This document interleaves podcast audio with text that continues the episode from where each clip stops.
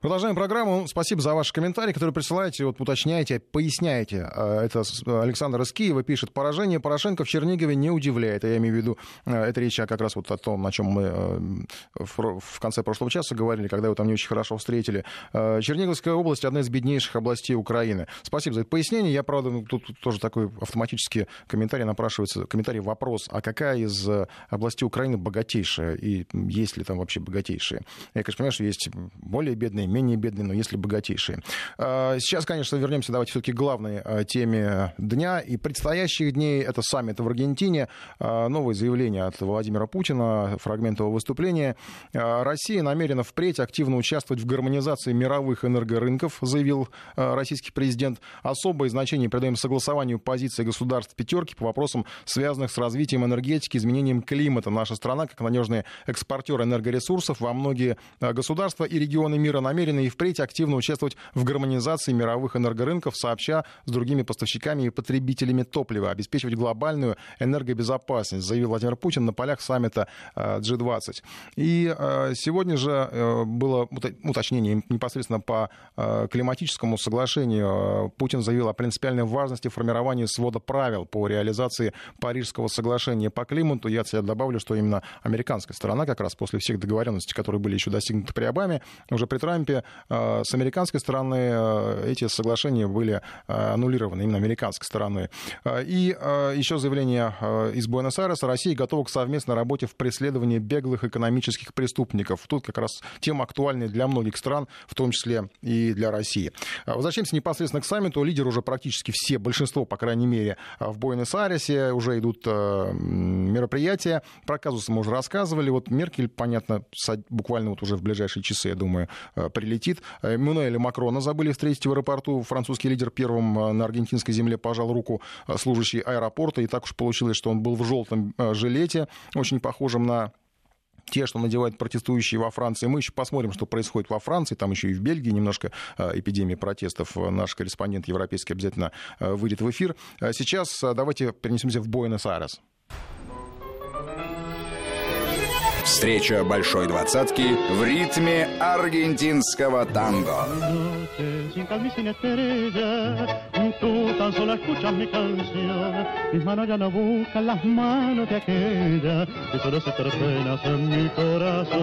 Название песни «Палабарас Амаргас» переводится на русский как «горькие слова».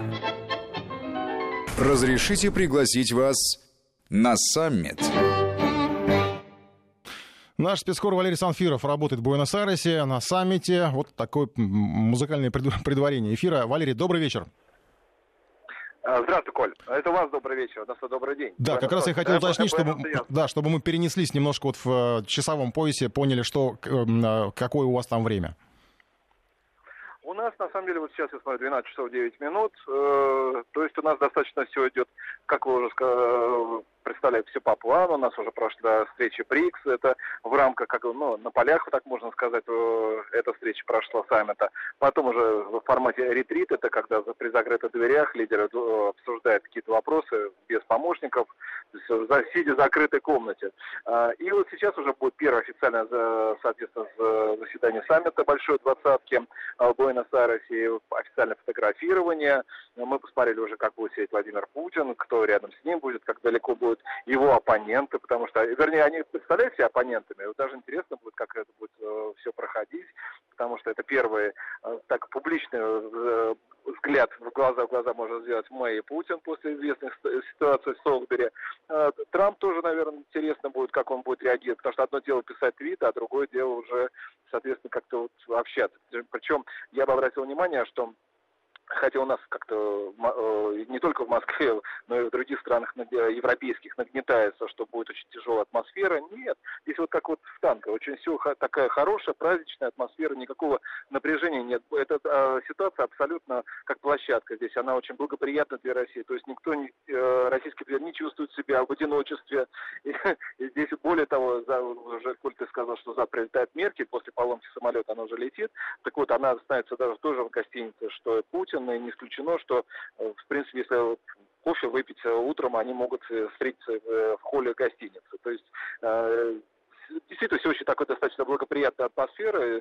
Другое дело, что документы такая не очень складывается, которая должна быть на выходе. Ну, и еще 2 дня работы, возможно, все согласуют. Я так понимаю, что еще график переговоров, каких-то встреч нашего президента, он в таком, ну, не то чтобы плавающем, но в режиме коррекции, потому что есть там свободные места. Нет, никакой коррекции нет, в том плане, что все достаточно четко выстроено. То есть все мероприятия саммита, они могут измениться только если произойдет какие-то катастрофы. Но такой катастрофы не произойдет, потому что аргентинцы очень ленивы. Для них вот все они составили, соответственно, вот этот график. Он так и будет проходить. Что касается двухсторонних встреч, ну да, планировал встречу с Меркель. Прилетит она, это будет еще одна официальная встреча. С Трампом, да, это жалко, потому что на эту встречу должен был, в том числе, там был сформирован небольшой пул, поэтому пул я должен был тоже принимать участие. Ну, жалко, да. Я на него не попаду, в том числе не смогу вам рассказать, как что все происходило, в той, официально, по крайней мере, в открытой части. Но это все так быстро очень меняется.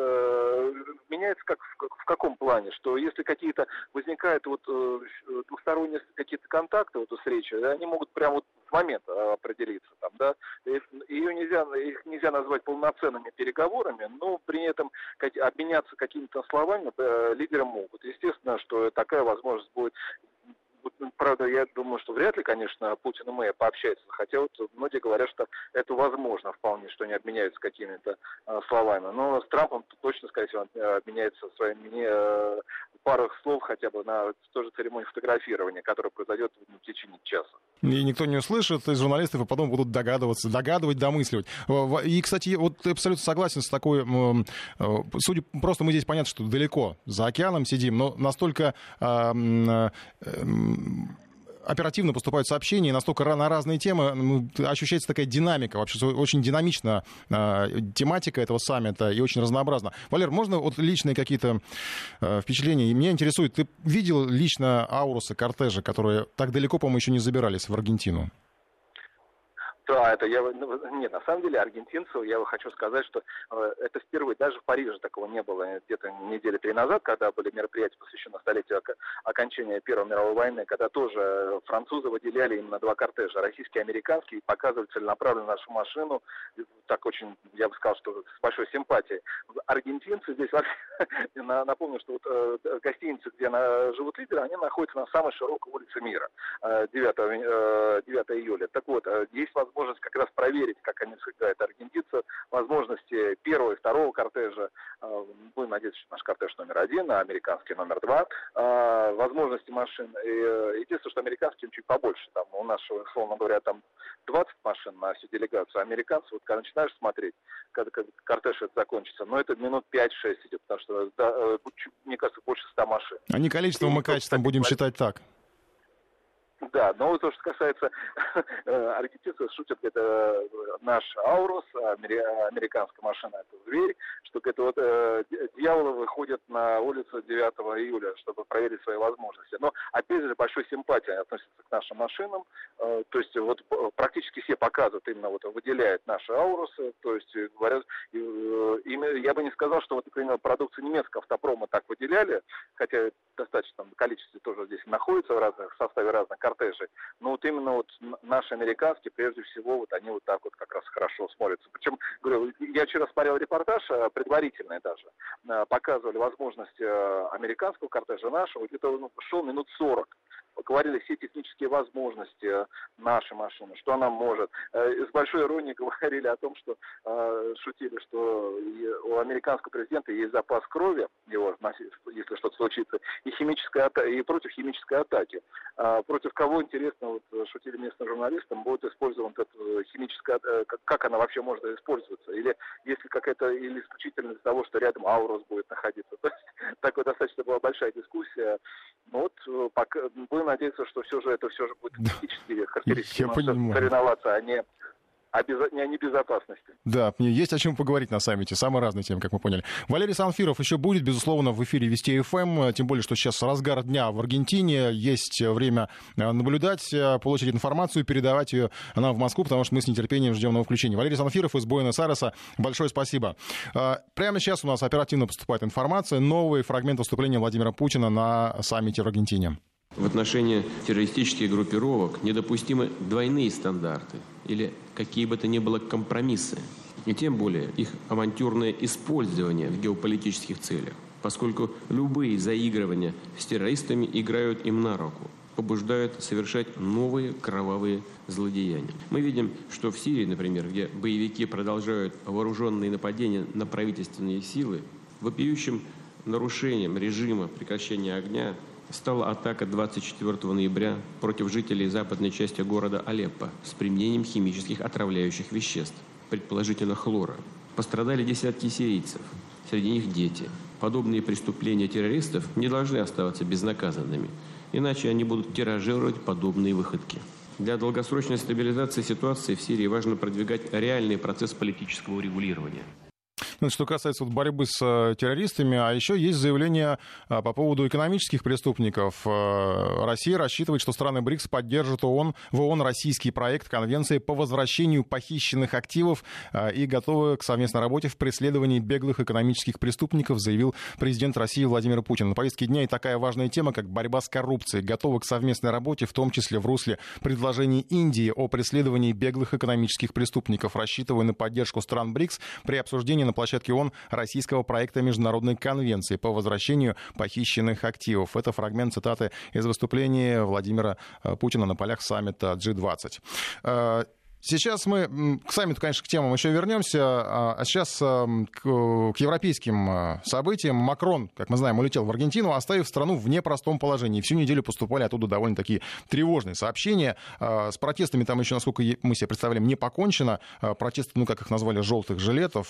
Кто знает, что будет, когда Макрон вернется во Францию? Многие сейчас такой вопрос задают. Пока президента нет дома, беспорядки могут усилиться. Хотя на днях он буквально обращался к нации, говорил какие-то успокаивающие слова. Но сейчас вот мы сегодня получили сообщение, что даже в Бельгии началась какая-то эпидемия протестов, пока, правда, не очень масштабная. По крайней мере, до эфира мне об этом рассказала наш сапкор Регина Севастьянова. Регин, добрый вечер. Добрый вечер. Насколько заразно все это, да, чтобы с Франции перекинуться в Бельгию? Что говорят сейчас об этом? Действительно, в Бельгии еще неделю назад, когда здесь был саммит глав правительств стран Евросоюза по Брекситу, по 50-й статье, уже вокруг здания пытались подбираться люди в желтых жилетах с целью тоже поддержать, во-первых, движение во Франции, а во-вторых, тоже продемонстрировать свое несогласие. Причем бельгийская сторона говорит не о том, что они протестуют против повышения цен на топливо, а именно такая проблема у французских желтых жилетов. Они говорят, что они против социального неравенства, то есть в более широком смысле этого слова они решили своих соседей поддержать. Действительно, сегодня в Брюсселе неспланированная, несанкционированная акция прошла, которая вылилась в столкновение демонстрантов с полицейскими, причем в самом центре города подожгли даже машину. Кадры этого события широко растиражированы в средствах массовой информации, но полиция, кстати, на этих кадрах видно, что очень многочисленные представители полиции смогли справиться с этой ситуацией не без помощи водометов и арестов. Из 500 демонстрантов, по крайней мере, таковы официальные цифры, уже представлены МВД Бельгии, 60 были арестованы. По крайней мере, на данный момент они задержаны. Продолжится ли проблема в Бельгии? Естественно, вопрос открытый. Для автомобилистов точно продолжится, потому что демонстранты смогли вытащить на некоторые основные автотрассы города бетонные блоки, перекрыть дороги. И сейчас в первых прям страницах онлайн средств массовой информации карта города, которая помогает автомобилистам справиться с этими заторами. Но это действительно такой маленький момент по сравнению с тем, что продолжается во Франции. Кстати, там сейчас социальные сети очень смеются над тем, что желтые жилеты, их протесты не отпускают Эммануэля Макрона, даже после того, как он отправился в Буэнос-Айрес. Естественно, таким образом комментирует конфуз, который с французским президентом произошел накануне, когда он прилетел уже на Большую двадцатку. У Трампа самолета его супругу Бриджит Макрон должна была встретить вице-президент Аргентины Габриэла Микетти, но из-за оплошности окружения Эммануэля Макрона потом выяснилось, что не сообщили вовремя аргентинской стороне, во сколько нужно встречать французского президента. Его никто не встретил у Трапа. В итоге Эммануэль Макрон несколько растерялся и, сойдя с самолета, решил пожать руку человеку в желтом жилете, который там стоял и просто выполнял какие-то технические функции. Понятное дело, что социальные сети в первую очередь, сторонники вот этого движения протестного не могли не воспользоваться таким моментом. Они пишут о том, что никуда не уйти, не улететь, не убежать французскому президенту от этой проблемы, которая у него сложилась на родине. Вы совершенно правы, Николаев. На этой неделе Эммануэль Макрон выступил с большой речью, которая должна была как-то переломить эту ситуацию, предполагалась. Ожидаемая речь, которая касалась новой экономической политики Елисейского дворца и в какой-то степени являлась ответом на вот эти протесты, которые с 17 ноября уже продолжаются. Но как после нее уже заявили представители протестного движения, они не удовлетворены тем, что услышали. Даже несмотря на то, что Эммануэль Макрон в этой речи заявил, что будут цены на топливо привязаны к колебаниям цен на нефть, и при слишком большом колебании он даже пообещал, что государство может заморозить цены с 1 января и не поднимать акцизы на топливо. Но это не устроило активистов, и они сказали, что они все равно будут продолжать борьбу до тех пор, пока им не дадут уже четкие гарантии того, что их требования будут выполнены. Что будет дальше? Вполне возможно, дальше будет еще одна волна протестов, причем уже завтра.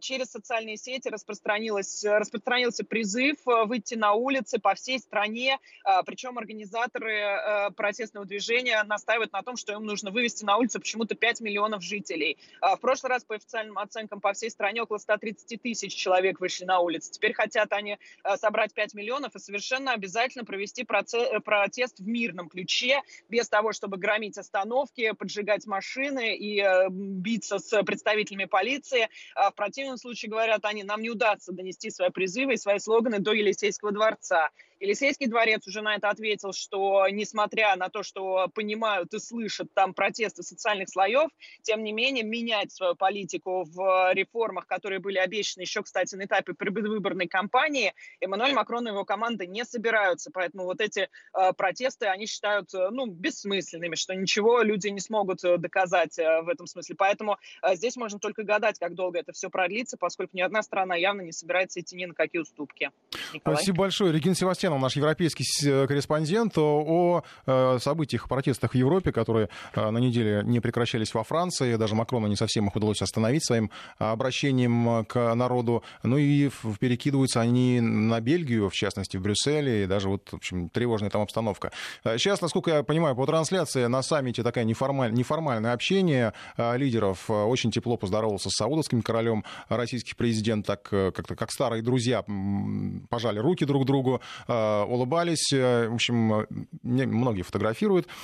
Следим за событиями, которые происходят. Сейчас давайте о темах саммита, потому что предварительный график уже составлен, его корректировали по ходу событий. В каких, учитывая, опять же, какие-то ситуации, там опоздание Меркель, там непоследовательность Трампа того же, но заранее уже какие-то темы были согласованы. Вот как раз о них, темы, которые запланированы уж 100% на этом саммите, наш коллега Борис Белин.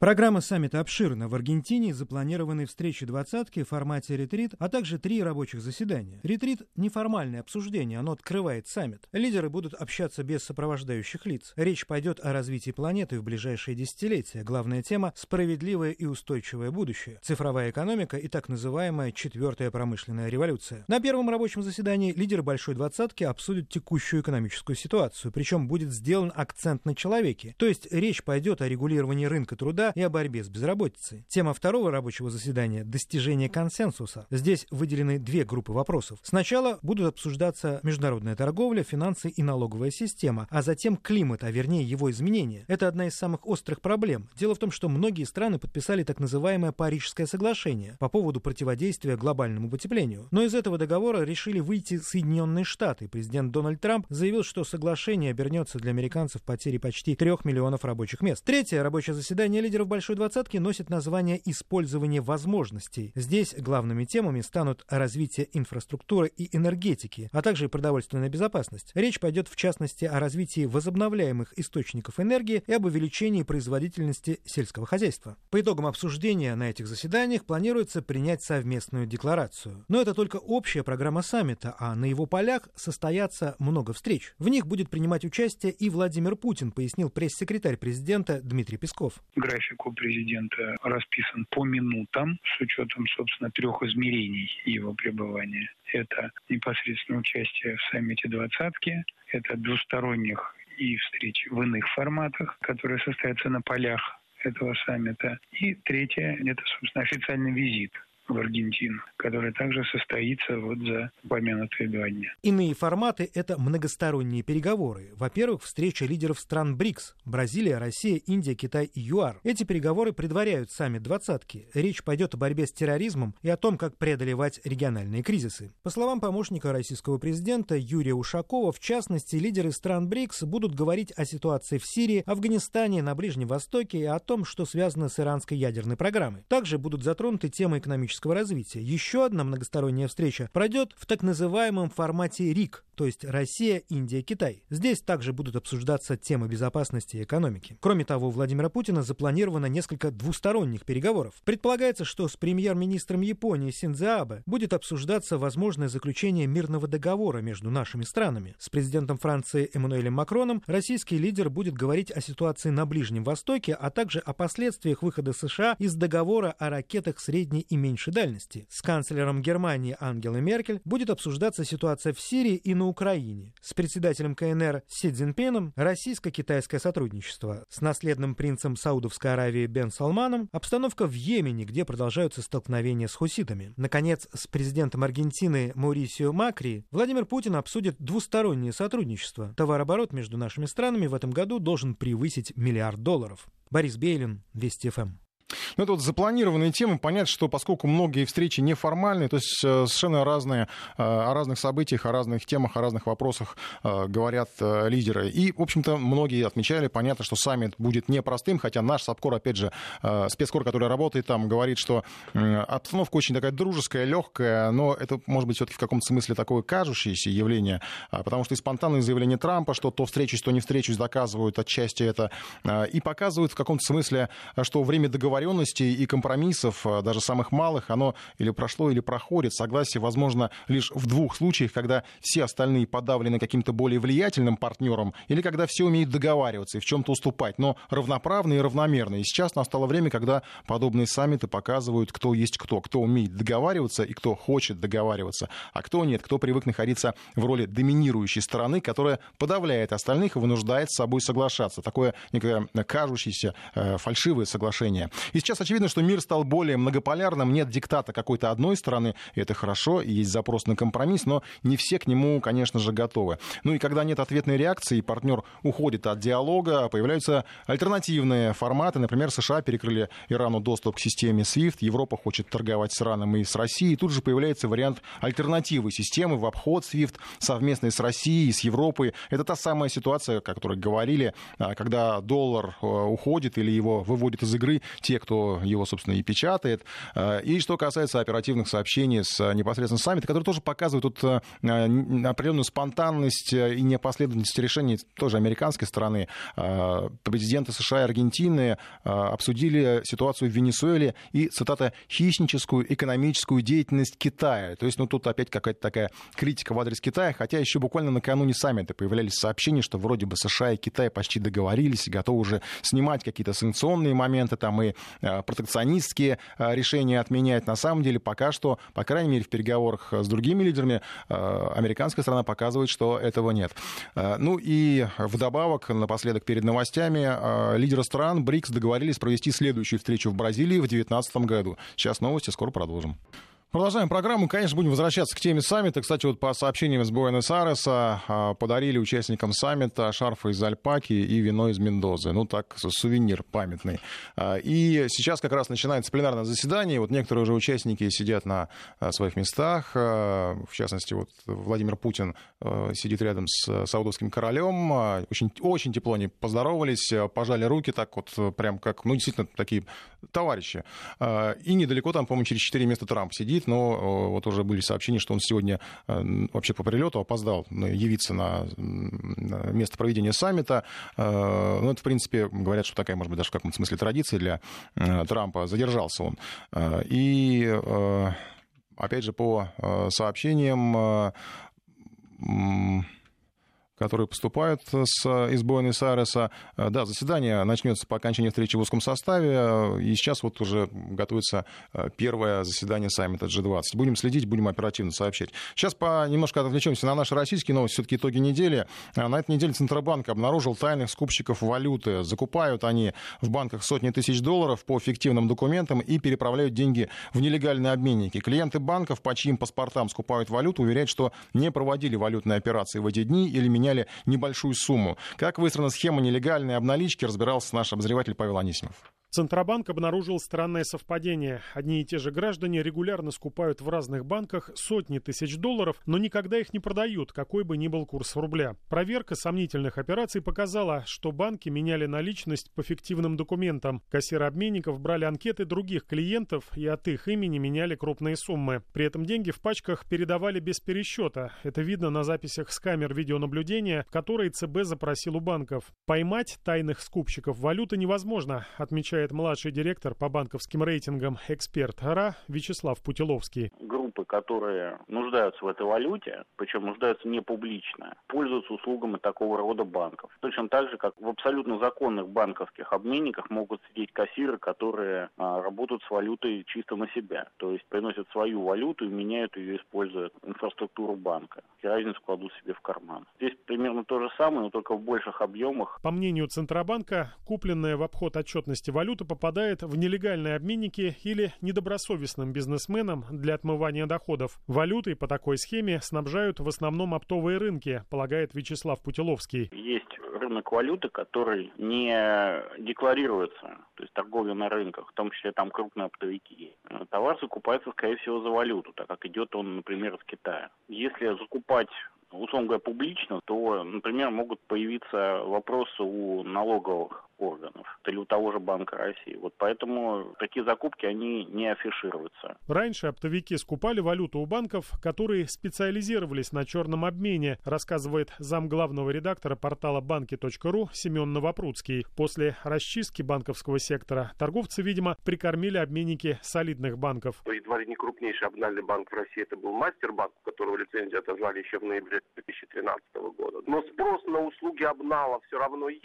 Банки прекрасно понимают, что так или иначе на это можно заработать. Да, там операции нелегальные, но это может быть достаточно привлекательным таким бизнесом. Пока что, называется, за руку не поймали. Сотрудники банков идут на подлог за откат, полагает Семен Новопрудский. Вполне возможно, часть проданной мимо кассы валюты прилипает к рукам самого кассира. Работник банка просто может таким образом получать какой-то кэш от того, что просто часть этой суммы, которая помогает обналичивать, она просто остается ему. Скупщик, в свою очередь, зарабатывает на том, что он ведь тоже может любой курс поставить. На сомнительных операциях с валютой попались не только мелкие банки, но и солидные кредитные организации, заявляют в ЦБ. Регулятор не озвучивает их название, однако там уже идут проверки. Многие, судя по всему, наторговали валютой на отзыв лицензии. Павел Анисимов, Вести ФМ. Ну и что касается саммита, вот уже началось первое рабочее заседание. Будем следить за выступлениями участников заседания. Сейчас о нашем расследовании, которое подготовил наш корреспондент. Спортсменов-любителей подсаживают на препараты. Полиция все чаще проверяет качалки, фитнес-центры, где торгуют запрещенными препаратами. Так на допинг попались сразу несколько частных спортивных клубов в регионах. Между тем, бизнес по торговле анаболиками по прибыли сравнивают с наркоторговлей. Кому выгодно подсаживать на иглу тех, для кого тело — это культ. Обо всем этом в расследовании Марии Скородилко. Анаболическими стероидами называют препараты, которые замещают действие мужского полового гормона – тестостерона. Они ускоряют синтез белка внутри клеток, что приводит к увеличению мышечной ткани. Именно поэтому препараты получили широкое распространение в бодибилдинге. Несмотря на то, что анаболики официально находятся в стоп-листе Всемирного антидопингового агентства и запрещены уголовным законодательством нашей страны к применению, сегодня черный список запрещенных препаратов в России огромен. Львиная доля стероидов попадает к нам, минуя аптечную сеть, а значит, в продажу поступает с рук, без проверок и сертификаций. Однако большинство практикующих фитнес-тренеров выработали свое отношение к больной теме. «Использовать, не продавать», говорит тренер Михаил Клестов. Это почти нигде не запрещено. Но производить, это же, понимаете, это же совсем другое. Одно дело использовать, а другое дело производить. Увлечение такого рода стимуляторами грозит спортсмену летальным исходом. Доводя до предела биологические возможности своего тела, спортсмен неизбежно получает откат. так как человек не может постоянно находиться в суперсостоянии повышенной готовности. Сама система применения анаболических средств стимулирует не только белково-синтетические процессы, отвечающие за увеличение мышечной массы, но и онкологические процессы. Необоснованный прилив бодрости и сил толкает фитнес-новичка на амбразуру экстремальных рекордов, к чему абсолютно не готова ни сердце, ни опорно-двигательная система атлета. Исход – череда трагических случаев, когда люди умирают прямо в качалке. Тем не менее, на специализированных форумах в соцсетях активно пропагандируется безопасность анаболиков. Таким образом, лица, заинтересованные в их сбытии, находят новых покупателей. Они пытаются развенчать надуманные выводы ученых о вреде чудо-препаратов. Например, на одном из форумов для бодибилдеров уверяют, побочные явления от приема стероидов исчезают, как только человек прекращает их употреблять. Потенциальным клиентам, не готовым анализировать информацию, аргументы кажутся весомыми. На самом деле, медицинская практика показывает, что соблюдать дозировку и слезть с анаболика получается далеко не у всех, предупреждает спортивный врач Денис Олесов. Это, к сожалению, путь никуда, потому что эффект временный, он не стабилизируется, и человек вынужден, как наркоман, подсаживаться на это, постоянно увеличивая дозу, изменяя комбинации, поскольку рецепторы тоже не бесконечно чувствительны к этим вещам. Поэтому тут надо хорошо взвесить, кому это надо, зачем это надо, и кому мы платим деньги, кому мы покупаем дачу на Багамах. В этом признаются и сами бодибилдеры со стажем. Первоначальный эффект от препарата исчезает быстро, а для поддержания формы требуются новые вливания. При отмене анаболического стероида все побочные эффекты приема допинга усугубляются во 100 крат. Организм, который перестал вырабатывать собственный тестостерон, может никогда не войти в норму, говорит фитнес-тренер Эдуард Каневский. Могут быть серьезные проблемы со стороны печени, нарушается выделение собственного тестостерона, то есть угнетается половая функция. Бывают проблемы со стороны сердечно-сосудистой системы и плюс увеличение женских половых гормонов эстрогена. Почему? Потому что главной побочной реакцией применения тестостерона, который поступает в организм извне, это его так называемая ароматизация. То есть он превращается в эстроген. Поэтому если человек вдруг принял решение применять допинг и по какой-то причине резко прекращает его применение, он должен понимать, что он попадает на серьезную терапию. Несмотря ни на что, нечистые на руку инструкторы подсаживают на тестостероновую иглу новичков в любом виде спорта, предлагая начать с якобы витаминов. Однако чаще всего никто и не скрывает, что предлагают сесть на иглу. Раскрывает секрет анаболических дилеров тренер Михаил Клестов. Молодые ребята приходят, им хочется результат как можно быстрее, как можно скорее. И поэтому тренеры таких вот неопытных, не знающих людей говорят, что можно. Недобросовестные тренеры говорят, можно, есть волшебные таблетки, давай тебе достану, и будет все хорошо. Ситуация такая. Молодежь, может быть, с таблеток начинает, что еще вреднее. Так, выпускника специализированной спортивной школы в Москве пытались приобщить к большому спорту. Тренер предлагал юным спортсменам повысить успеваемость и купить у него стимулирующие вещества. Делится историей спортсмен Андрей Ивлев. Был там некая качалка, где 2 часа сначала мальчишки занимались, потом 2 часа девчонки. Нас тогда встретил мужичок такой, квадратного такого телосложения, но при этом такой очень раскачанный, и, собственно, очень вызывал большое доверие к себе. Он нас, естественно, проинструктировал, рассказал, как тренироваться, следил за нами, чтобы не дай бог, мы не поубивали друг друга. Продолжал где-то месяц, как-то раз мне мой одноклассник сказал про то, что, чтобы увеличить массу, чтобы нарастить мышцы, чтобы улучшить свой вес, и так далее, какое-то, волшебное свойство. Тренер дал некие таблетки, которые, все это дело обеспечивают. И еще рассказал, собственно, как их принимать. Многомиллионный доход на черном рынке допинговых препаратов имеет тот, кто привозит зло в Россию. Обычные скульпторы тела идут на риски и связываются с поставщиками зачастую от безысходности. А руководство фитнес-центров нанимают на работу кого попало. Главное — железный торс, рассказывает тренер Михаил Клестов. Фитнес-индустрия сейчас, она, честно говоря, умирает, тренерская деятельность, потому что услуги тренеров становятся все менее и менее востребованными. Хороших школ, учебных заведений, где тренеров обучают, тоже немного. В принципе, сейчас берут кого попало. В фитнес-центрах такая политика. Берут молодежь, неграмотную, не умеющую ничего, лишь бы им поменьше платить. Достать анаболики официально довольно сложно. Чтобы купить стероиды, в аптеке покупателю необходимо иметь рецепт. Именно поэтому зачастую люди предпочитают обходить закон, находя дилеров в интернете или пользоваться услугами недобросовестных тренеров, сделавших на пахнущем химией бизнесе целое состояние, говорит фитнес-эксперт Эдуард Каневский. Человек, который продает эти препараты, он может цену придумать, какую ему удобно. То есть он может накручивать сколько угодно процентов, понимая, что никогда истинной цены покупатель не узнает. Поэтому здесь очень тоже сложно. Есть действительно люди, которые на торговле с допинговыми препаратами себе купили квартиры, машины и, наверное, даже яхты и пароходы. это те, кого просто вовремя не поймал госнаркоконтроль. Основными странами и поставщиками в России стероидов являются страны ближнего зарубежья. Запрещенные препараты поставляют в нашу страну железнодорожным и автомобильным транспортом. Но наиболее распространенный способ – почта. Такие посылки поступают из-за рубежа в огромном потоке экспресс-грузов. Многим курьеры привозят товар с доставкой на дом. Несмотря на это, посетители тренажерных залов еще долго будут оставаться целевой аудиторией фармацевтических драгдилеров. При сопоставимых доходах с наркоторговцами у продавцов стероидов больше возможностей для маневра в плане рекламы. Дилеры даже в Даркнет не спешат уходить. В открытом доступе ресурсы, на которых можно заказать почти все медикаменты из запретного списка анаболиков. Мария Скородилка, Вести ФМ. Ну, сейчас коротко еще прервемся, как сейчас будем часто прерываться в эти дни на международные события, в частности, саммит. Вот перед вылетом из саммита на саммит премьер-министр Великобритании Тереза Мей сделала такие, ну, в общем-то, неудивительно от нее слышать заявления в адрес России критического характера, что Россия должна предпринять усилия по деэскалации ситуации вокруг Керченского пролива. И российское посольство в Великобритании на своем сайте разместило комментарии к этим высказываниям Терезы Мей.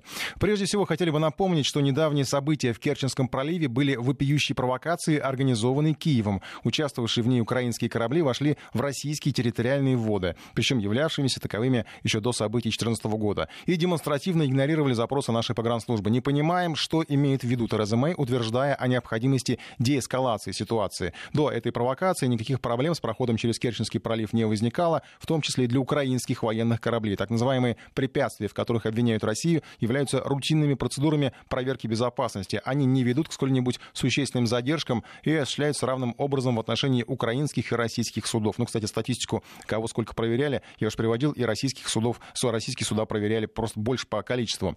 Продолжение цитаты посольства нашего. Кроме того, в настоящее время судоходство в Керченском проливе полностью восстановлено и функционирует в нормальном режиме. С сожалением констатируем, что руководство Великобритании в лице Терезы Мэй делает подобное заявление накануне важного международного саммита. Ну, а сейчас непосредственно на саммите уже началось рабочее заседание. Открывает это мероприятие президент, председательствующий в группе Аргентины. Заседание проходит под слоганом «Честное и устойчивое будущее». И канцлер ФРГ Ангела Меркель, как мы знаем, немножко опоздает. Обещает, что она прибудет к ужину. И говорят, что впервые интригой саммита 20 станет согласование текста итогового коммюнике. А сейчас к нашим темам. У нас готово еще одно расследование нашего корреспондента. На этой неделе вспомнили опять Дмитрия Марьянова, который скончался в процессе лечения в клинике от наркозависимых. Под следствие попала руководитель этой клиники. Ну и как работают эти клиники. На этой неделе многие копали, выясняли, кто и как зарабатывает. Потому что, в принципе, для многих это просто бизнес. Так называемое лечение от нарко- и алкозависимости. Наш коллега Александр Санжиев тоже пытался выяснить, что это за такая предпринимательская деятельность.